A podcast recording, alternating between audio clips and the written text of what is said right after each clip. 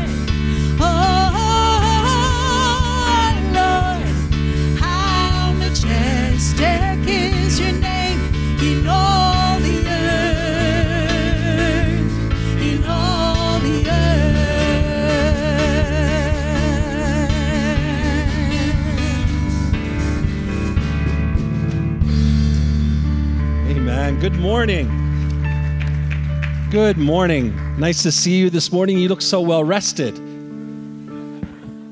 I don't know about you, but I always change my clocks early, but still pretend it's the, you know, the old time. So then I, you know, right? It's like they say, like all the things you were punishments as a kid are rewards now, right? Like vegetables and going to bed early and and and being alone in your room, right? All those things. So anyway, good to see you this morning. Why don't you turn for a moment, say hi to someone before you can sit down today. Awesome. You may be seated couple of announcements for you this morning. As uh, indicated last week, our intention now, as uh, we're moving along into the fall and as things are reopening a little bit more and more, and the weather is turning colder outside, uh, we're ready to, to take the step of allowing you to do visitation inside. And so I just want to outline to you just really quickly what that's going to look like. So as of today, you are welcome to visit with people inside the sanctuary. Uh, you can also also continue to visit outside because it's a nice day today too. So, but if you want to do that, but if you want to visit inside here, uh, you can. And if you stay too long, I'll just tell you to go home. I'm turning off the lights now, and then you can you can move along. But you can stay in here. You can visit. So we just ask that you keep your mask on if you're visiting inside, and you also respect uh, physical distancing, and also don't touch anybody. No, that's good. Like, don't touch anybody. Don't don't hug anybody. Don't shake hands with people. Don't fist bump them. Just keep your distance, keep your mask on, enjoy your visit, but but don't don't touch people. So, um, and that's probably a good rule, sort of, kind of moving forward. Unless people are inviting you to touch them, it's probably not a good idea to do it anyway. But just during now is important. Another important thing is please do not visit in the foyer area. Now, the reason we're asking you not to do that is because the foyer area, with the way it's set up right now, doesn't have a lot of space. And if you visit there, it's going to become congested for people when they want to move through. So keep your visiting either in here or out there, but uh, on the parking lot. But please don't visit in the foyer area in between the two spaces. Okay, so as of today, you can do that and uh, enjoy that. And I know um, you know, the one thing through all of this is just seeing you lingering on the parking lot after, uh, because that has always been such an important part of who we are here at Evangel is, is being able to connect with each other. So uh, hopefully this will help us do that a little bit better. The second announcement I have is in terms of, um, uh, as of today, poinsettias for Christmas are on sale. You can place one here in the church during the Christmas season in memory of someone or in honor of someone. And uh, there are two ways that you can do that. You can pick up a form on your way in, and you can fill out the information, put your exact change or a check inside an envelope, and then leave it in the offering plate as you exit on Sunday morning. So that's one way you can do it. Another way you can do it, which is a lot simpler if you wish, is that you can actually send it through e transfer to giving at epcoakville.com and then in the memo line of the e-transfer, just put in whose memory or in whose honor uh, the poinsettia or poinsettias are being placed, and then we'll make sure that uh, we have record of that. So you can do it in those two ways. Now, I found out this morning that there are two numbers uh, on the form. Now, have you ever noticed when you're gassing up your car? I don't know about you, but sometimes I'm bored and I read all the stuff that's on the pump. Anyone ever do that? And it says that if there's a discrepancy between what it says there and you know and whatever then the lower amount is effective. Okay that's not the way it works with the poinsettias okay? On, on the form it's the opposite. It says $8 in one place and 7 in another. So clearly that number got missed in, in updating the form for this year. Uh, what we charge for the poinsettias is what we actually pay for the poinsettias so it's not a moneymaker for us at all. In fact sometimes we actually have the top it up a little bit. So uh, poinsettias are eight dollars this year, so that's the amount. So if you're confused by the two numbers, it's the higher one. So alrighty. Anyway, thank you very much. Uh, going to hand it back to Carlene. Continue to worship kids. JK to grade five. You are free to go. Your leaders uh, and have a good morning, Carlene. Off to you.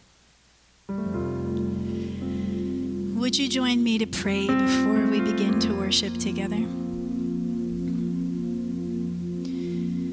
Holy Spirit, we don't want to ever just put in time. We have set this time aside with intentionality for a purpose. And I pray that as we sing songs that lift you up, that remind us of who you are and who you are in our lives, I ask that you would soften our hearts, that you would tune our hearts that you would be able to accomplish what you need to accomplish in us this morning. We set aside these next moments and we ask that you would have free reign here, that you would be lifted high.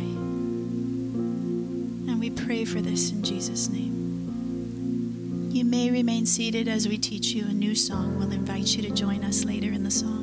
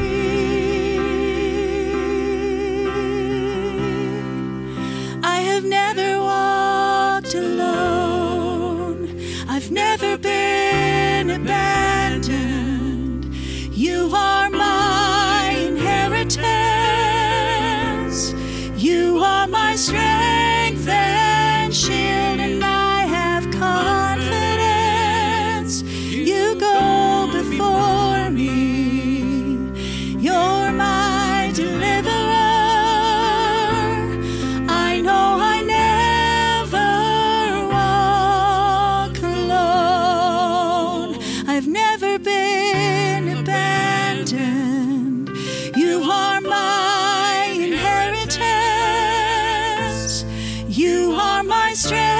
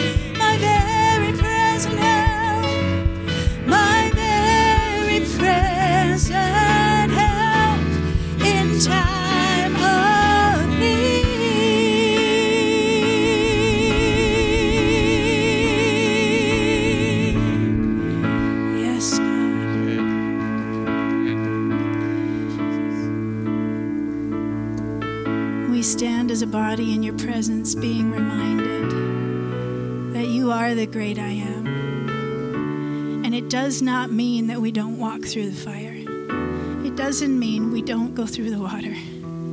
It doesn't mean that every mountain we ask to be moved is moved. But it does mean that you are our very present help in the middle of it. That we are not abandoned. We don't walk this life by ourselves, and we never have. That you are faithful and you can be trusted. That our inheritance and our reward and our life is in you. And as a body, we ask this morning that, Holy Spirit, you would build our trust. You would forgive us of our lack of trust. That your grace and your mercy would be our portion yet again. That you would realign our eyes and our trust to know that you are our very present help in whatever state of life we find ourselves now. Amen. Would you remain standing for the reading of His Word? Our scripture reading this morning is found in Numbers chapter 11, verses 16 and 17. The Lord said to Moses, Bring me 70 of Israel's elders who are known to you as leaders and officials among the people.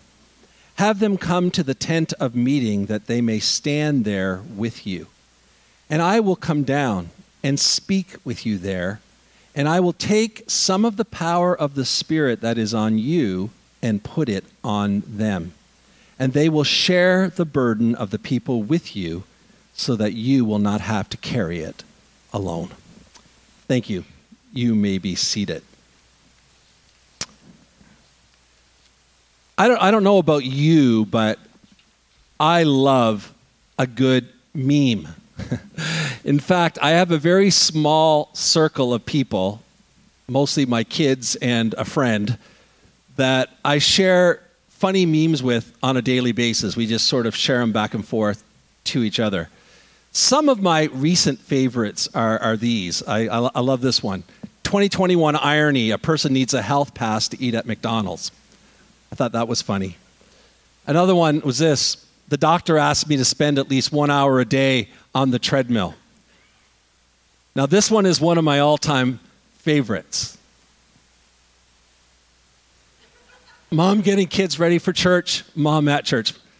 I'm just saying my kids love that one too.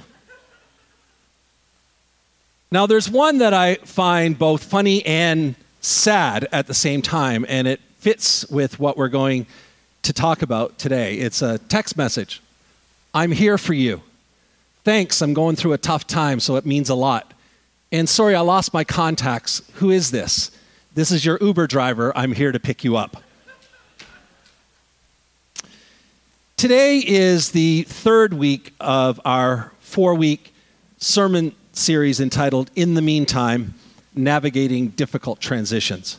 Now, throughout this series, we've said that there are realities, attitudes, emotions that we experience during life's difficult transitions that can delay us, even keep us from experiencing what God wants to accomplish.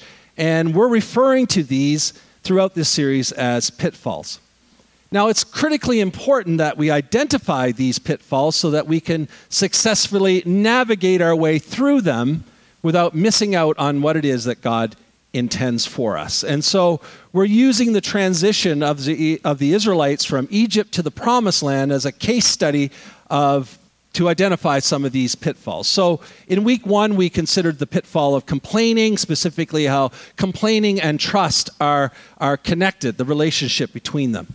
In week two, which was last week, we considered the pitfall of disappointment and its impact on both the disappointed person and those who bear the brunt of their disappointment.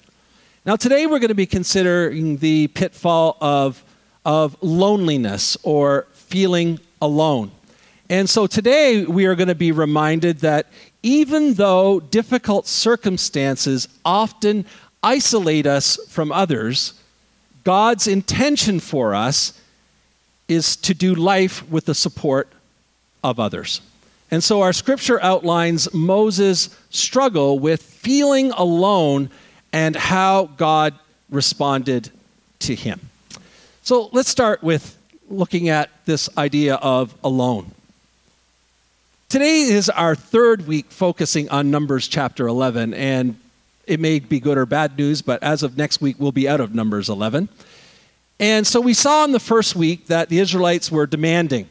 They had needs, they had wants, they had cravings, even, that they wanted God to provide for them, uh, to give them what they wanted.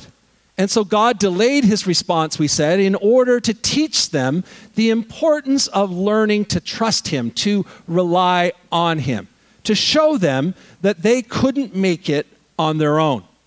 Now, as a result, we saw that the people were disappointed with God, and they expressed their disappointment by complaining we looked at the fact that Moses was the one who bore the brunt of their complaining. He was their visible leader, he was God's spokesperson, he was accessible to them, he was their mediator between them and God. And so then in the second week, we saw that their disappointment spread like a virus through the camp and reached the point that people from every family were wailing at the entrance of their tents, crying out throughout the camp. Their disappointment was unrestrained and it garnered momentum and it, was engulfed the whole community. Now, we considered specifically how the complaining and disappointment affected Moses. And we said he was troubled. And we also said that troubled means that he was, means to break into pieces. And so what Moses was experiencing was a breakdown. He's overwhelmed with the weight of leading these people, and he's on the verge of emotional collapse. He's at a breaking point.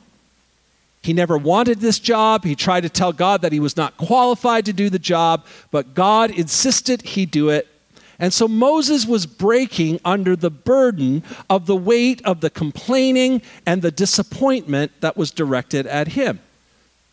Now, as part of Moses' prayer rant to God, he made a statement, and that's where we're focusing today. He said, I cannot carry all of these people by myself. I can't do it by myself. Now, the key words here are these two words by myself. Moses felt alone. He felt like he was carrying the weight and of the burden all alone, and it was destroying him. And so he understood this whole sense of isolation, loneliness. He felt alone. The second thing we see in our scripture is support. Despite the hardship that the Hebrews experienced in Egypt, God was at work to fulfill the promise that he had made to Abraham. Now, Moses was central to that plan. And so, despite being born a Hebrew, Moses grew up as the son of Pharaoh's daughter. And as the son of royalty, he received the best education the best training, the, the, the best skills and experiences that one could have at that time. God used Pharaoh's resources and finances to equip Moses for a job that lay somewhere down the road. God took these terrible circumstances and used them to create a future for his people. And so, as we read the story of Moses, we see that one day Moses was minding his father in law's sheep, and God spoke to him through a burning bush. God told him he wanted him to return back to Egypt and to lead his people out of their misery to the land that he had promised Abraham. Now, as we've said, Moses didn't want to do it. He didn't feel qualified to do it. But God made it clear that it was going to be his power, God's power, that would give Moses what he needed to, to do this task. And so, through God's power, we, we see the story unfolding that Moses was able to lead the Hebrews out of Egypt. God had equipped him, God had called him, and God had empowered him. The perfect pa- package of spiritual leadership. Now, daily, on top of all of that, Moses experienced the presence of God. Daily, God spoke to him directly. Daily, God intervened in so many different miraculous ways. Yet the pain of bearing the burden of leadership, despite all of that, was still too much for Moses. Now, as I look at that, I realize, you know what? God could have responded to Moses this way. He could have said, you know what? Seriously, Moses, I prepared you for this. I called you to this. My power has been demonstrated through you all throughout this journey. Do I need to remind you of all the moments? I'm with you every moment of the day, Moses. You can see the cloud and the, and the fire by night. Every day I speak to you audibly. Uh, you know, scripture says, as, as a man talks to a man, that's what our relationship is like. Is that not enough for you? Why is that not enough for you? Stop whining and get on with the task at hand. I mean, that's what God could have very easily said to Moses. That could have been God's response. But he didn't respond that way. God agreed with Moses. He agreed. Because God didn't create humanity as a whole to be alone. Even words from the creation story it is not good to be alone. And so he didn't create us to be alone. And so he's not arguing with Moses. He's not pointing out why Moses needs to have a better and more positive outlook. He said, Yeah, I get it. I agree. Moses said, I can't do this by myself. And God said, You will not have to do this by yourself. And so God responded with a plan. God says, We're going to expand the leadership from you, just you, and we're going to invite 70 elders or others who are capable of helping you to come alongside and help. And so he said, Bring them with you. When you come to the tent of meeting, you know, where my presence is, where I meet with you and talk with you on a daily basis, when you come there, I want you to bring these others with you. And when they come, I am going to empower them as I've empowered you. And then they will help you to do this because, yes, Moses, this is too much for you to do by yourself. There are two observations that I'd like to draw from our scripture today regarding the pitfall of isolation and loneliness. The first is feelings. During difficult transitions and circumstances, we often feel overwhelmed. We feel isolated. We feel lonely. We feel like we're on our own by ourselves it feels like no one cares at times, and we're about to be consumed by the pain of our circumstances. Now, we often experience these emotions when we experience certain things, like when we're dealing with the grief of losing someone we love. When someone we love has passed away, there's an incredible sense of loneliness. When a relationship comes to an end, we experience loneliness. Retirement, surprisingly, but probably only surprising for those of us who haven't reached it yet, can be very lonely. I remember at one point having the leader of our denomination attending the congregation that I was pastoring didn't see him a lot during his working years because he was traveling all over the world. He knew people all over the world. He was always around people, always traveling. But then he retired and I saw him more often. And I remember one day saying to him, So, how's retirement going? And he said, Shannon, I'm as lonely as a toad. I'm as lonely as a toad. I'm used to having people around me, and all of a sudden, I'm by myself. Sometimes changing jobs and you're going into a work place and you don't know anybody. Sometimes you're starting a new school or you're starting university or college and it's a whole new environment.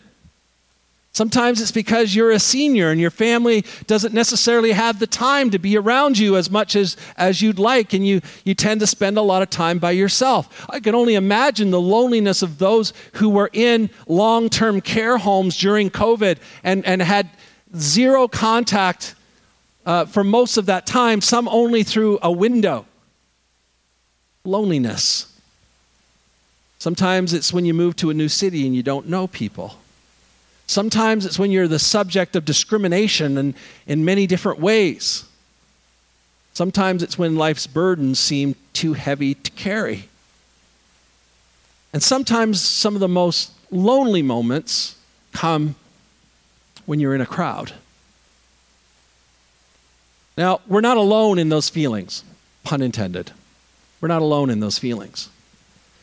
As I look at Scripture, there were some very good examples in Scripture of those that we deem to be very spiritual who struggle with feelings of being overwhelmed and alone. I'm going to remind you of them quickly. In Psalm 69, David is ranting.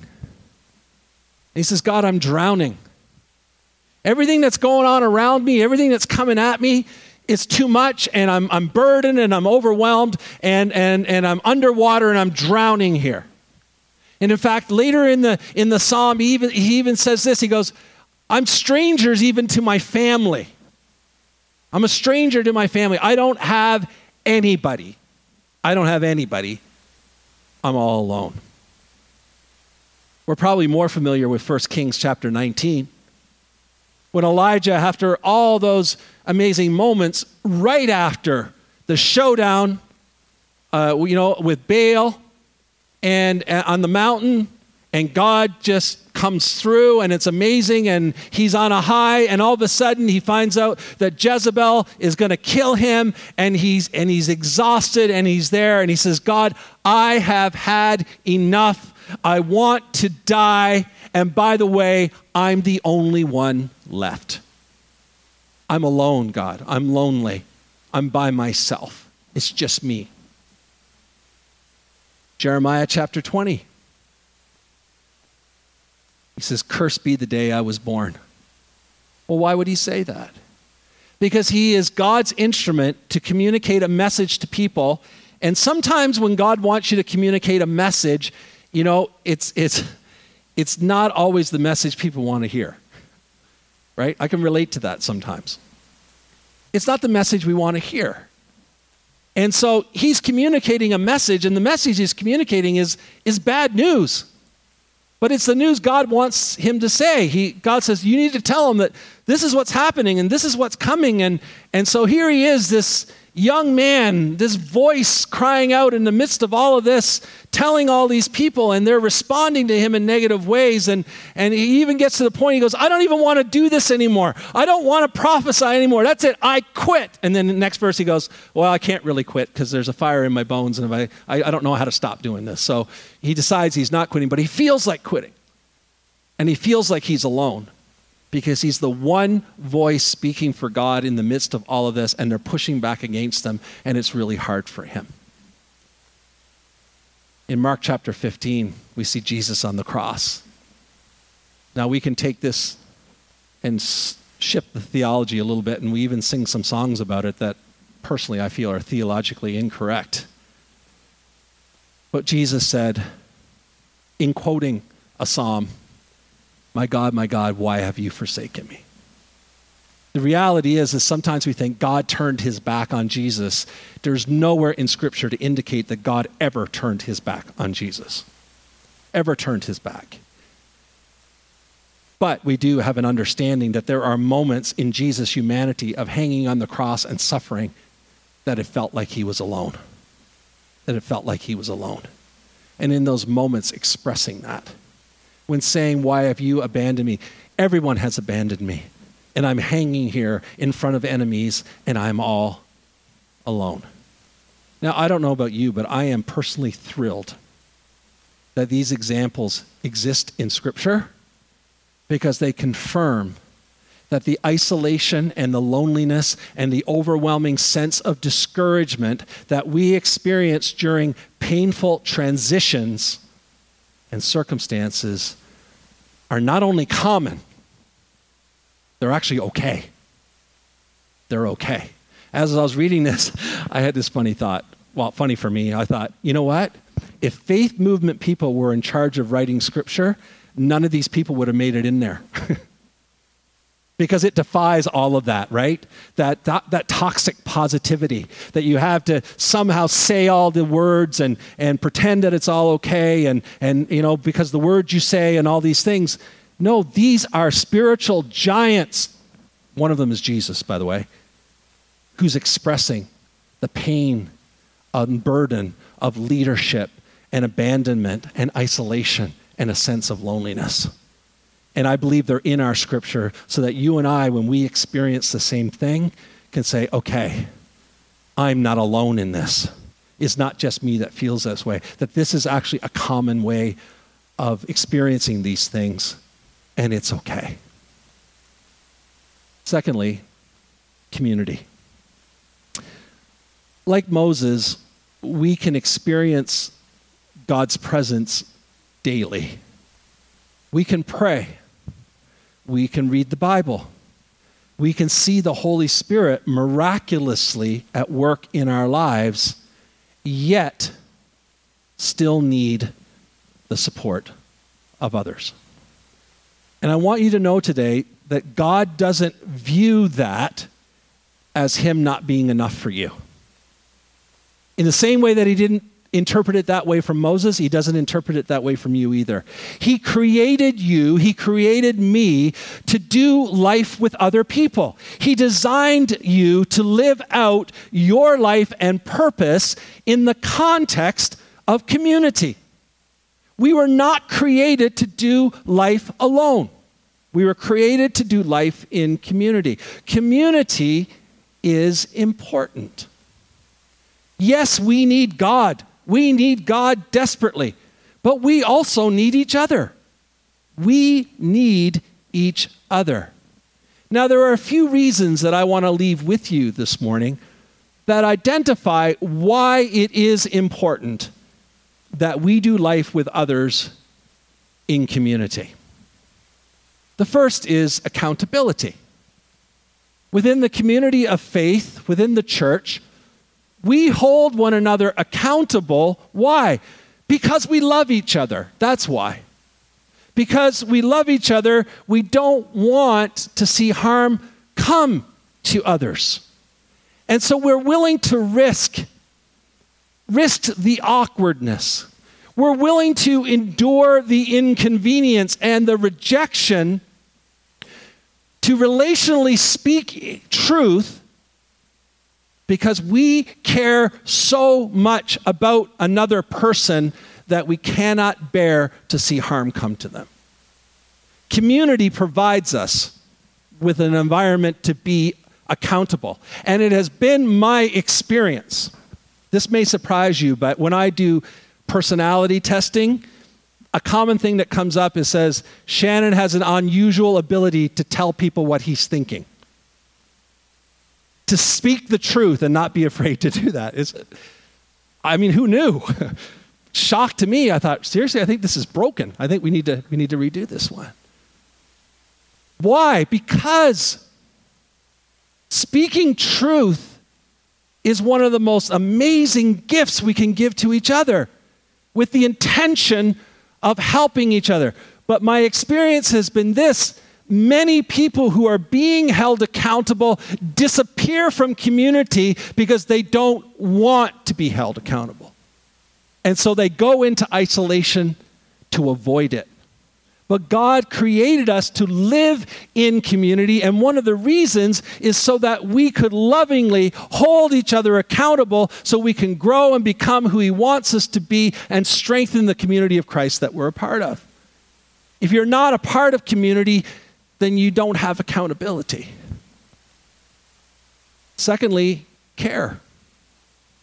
You've heard me say many times there's a difference between caring about others and caring for others. They're two very, very different things. I mean, you can, can sincerely care about people, but never be moved to take action. I mean, you may really care about world hunger, but never do anything about it. You may care about climate change, but you don't do anything about it. We pray for people because we care about them. We ask people, you know, how you are, how you doing, because we care about them. But caring for people causes us to take it to another level, to take practical, tangible steps to help people by giving of our time or investing our finances or maybe driving someone somewhere or listening to someone when they just need to talk without advice, or just being present when they don't feel like talking at all. Caring for people will involve some level of personal sacrifice. It will involve giving up something of yourself to benefit others in the community. So we must take the initiative to come alongside others, but we also must be people who allow others access into our lives. Because sometimes, you know, it's sometimes it's because people aren't caring enough to come into our lives and sometimes it's that we're so good at bolting the doors and putting the walls around us that it keeps people out. And it goes both ways it goes both ways and so we have to come alongside people but then if we're people who who put walls up we need to, to allow people inside those walls because sometimes people are on the outside because that's where we're keeping them and that's where we're comfortable for them to be. We're part of community so we can not just care about, but we can care for. Unity. This is one of my favorite things about community. And it's something that I probably struggle with a lot and, and, and, and working through. Community teaches us the importance of doing life with people who are different than we are. Now, I don't know about you, but sometimes, you know, it's easier to reach for the remote and hit off. You're canceled. You're out. I don't want to be around you because you are different than me and I don't like it. But community teaches us that it's important for us to do life with people who are different than we are. There's a lot that we don't have in common. We sit in this room today or we're listening from home and our upbringings are different, our social status is different, our ethnicity is different, our education levels are different, the experiences we've had through life are different, the training we've received is different, our health is different, our talent level is different, our opinions are different. But the one thing that we do have in common is that Jesus Christ is the Lord and Savior of our lives. That's what we have in common in a Christ centered community. And sometimes we spend too much energy focusing on our differences, talking about our differences, debating our differences, allowing our differences to put a wedge between us and not enough energy focusing on what we have in common and coming together.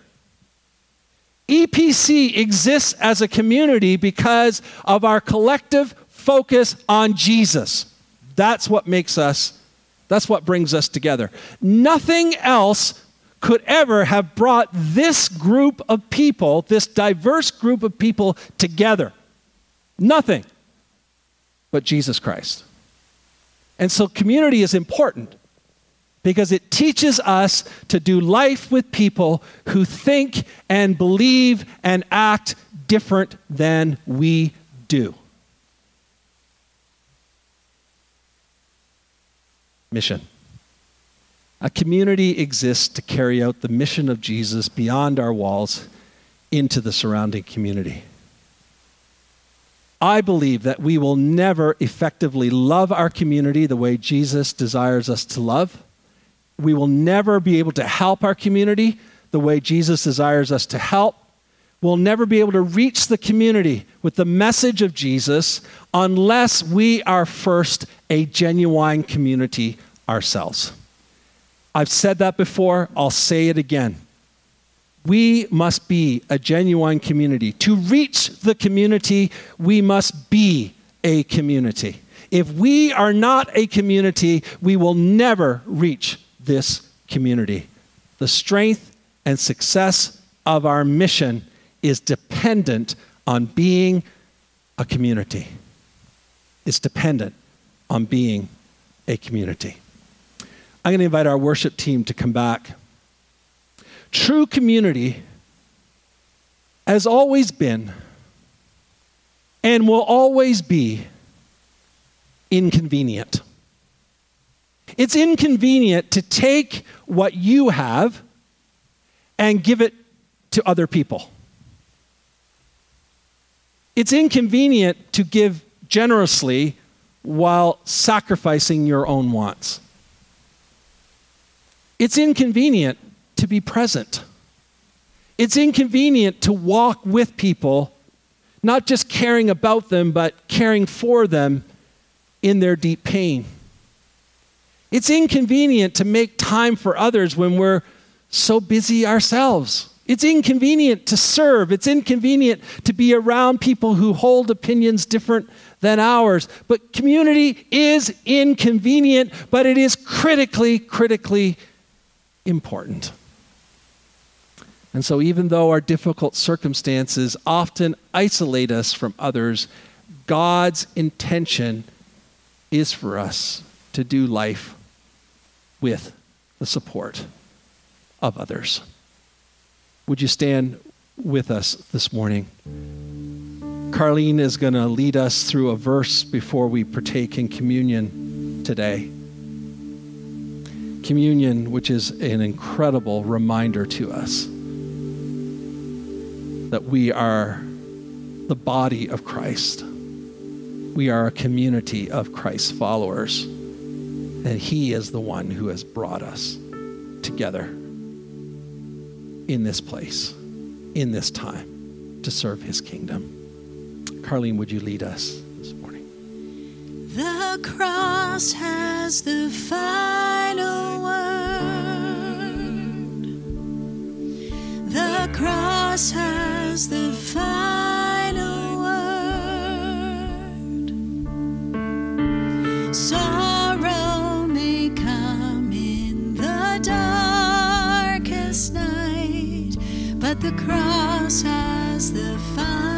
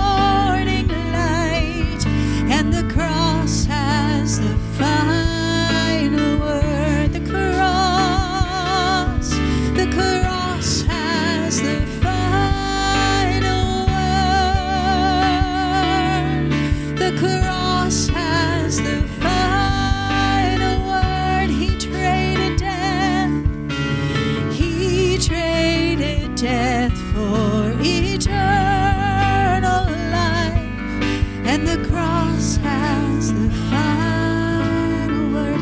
He traded death, he traded death for eternal life, and the cross has the final word. Yes, amen.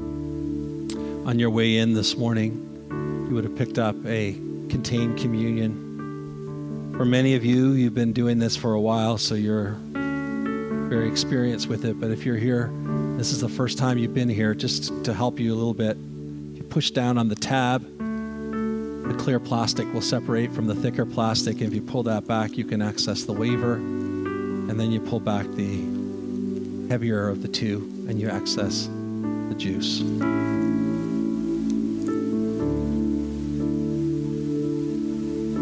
In 1 Corinthians chapter 11 verses 23 and 24, Paul wrote these words.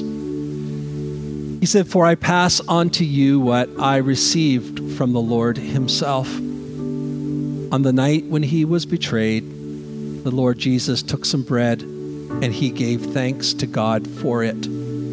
Then he broke it in pieces and said, "This is my body, which is given for you.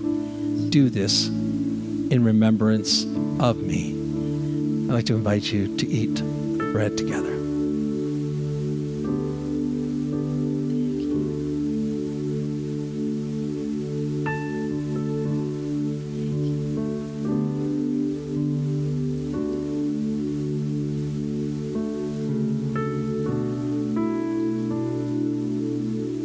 In the same way, he took the cup of wine after supper, saying, This cup is the new covenant between God and his people, an agreement confirmed with my blood. Do this in remembrance of me as often as you drink it. For every time you eat this bread and you drink this cup, you are announcing the Lord's death until he comes again. Let's drink together.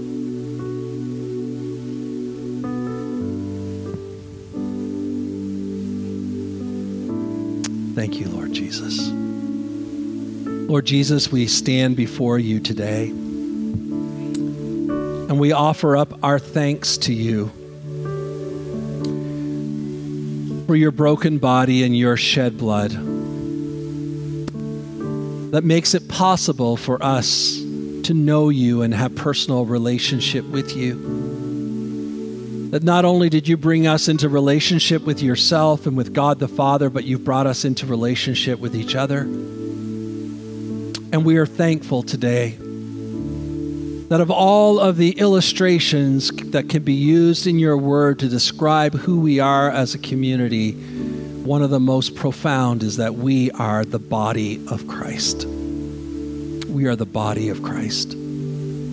And so, Father, today as we stand before you, there are many in the body of Christ who need your touch today. Some need a physical healing. Some need burdens lifted. Some feel like they are traveling through the most challenging season of their lives and they feel alone and burdened and they don't know how they're going to get through.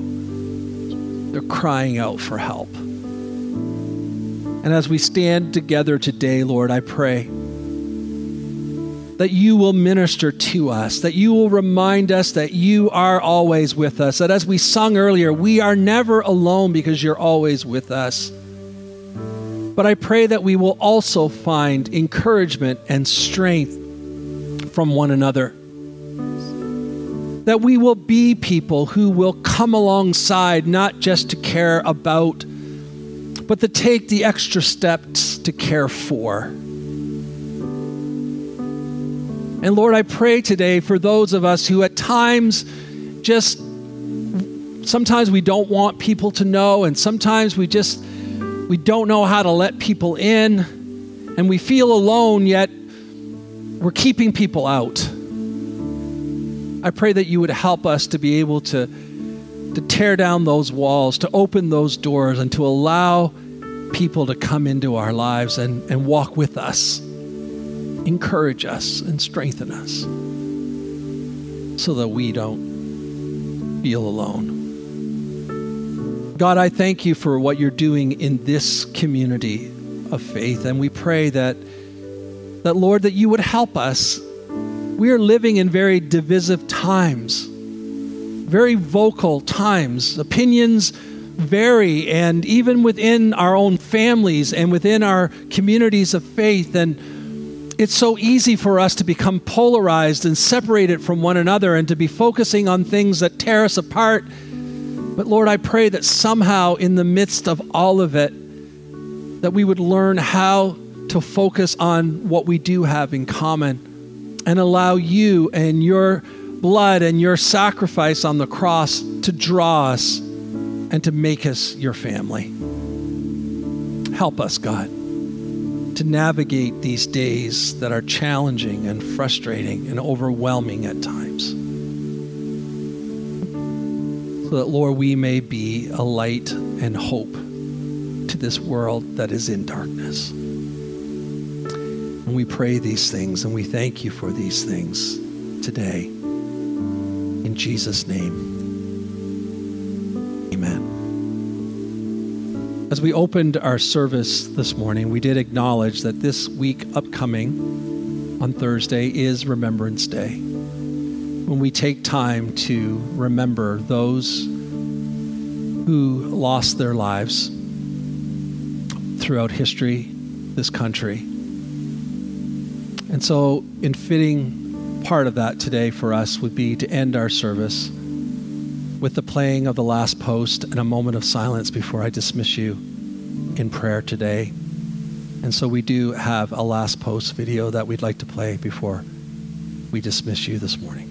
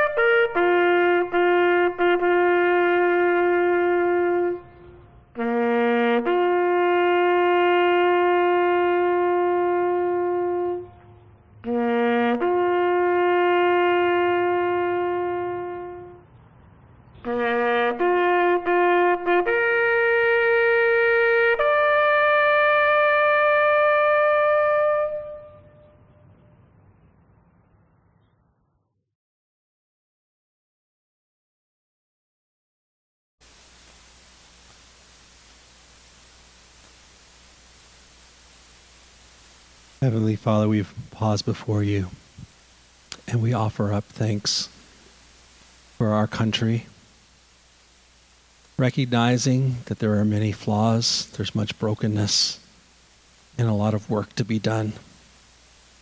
And we pray that you would help us. We pray that you would bring healing to the brokenness of our country. We pray that your love and your mercy would flow here.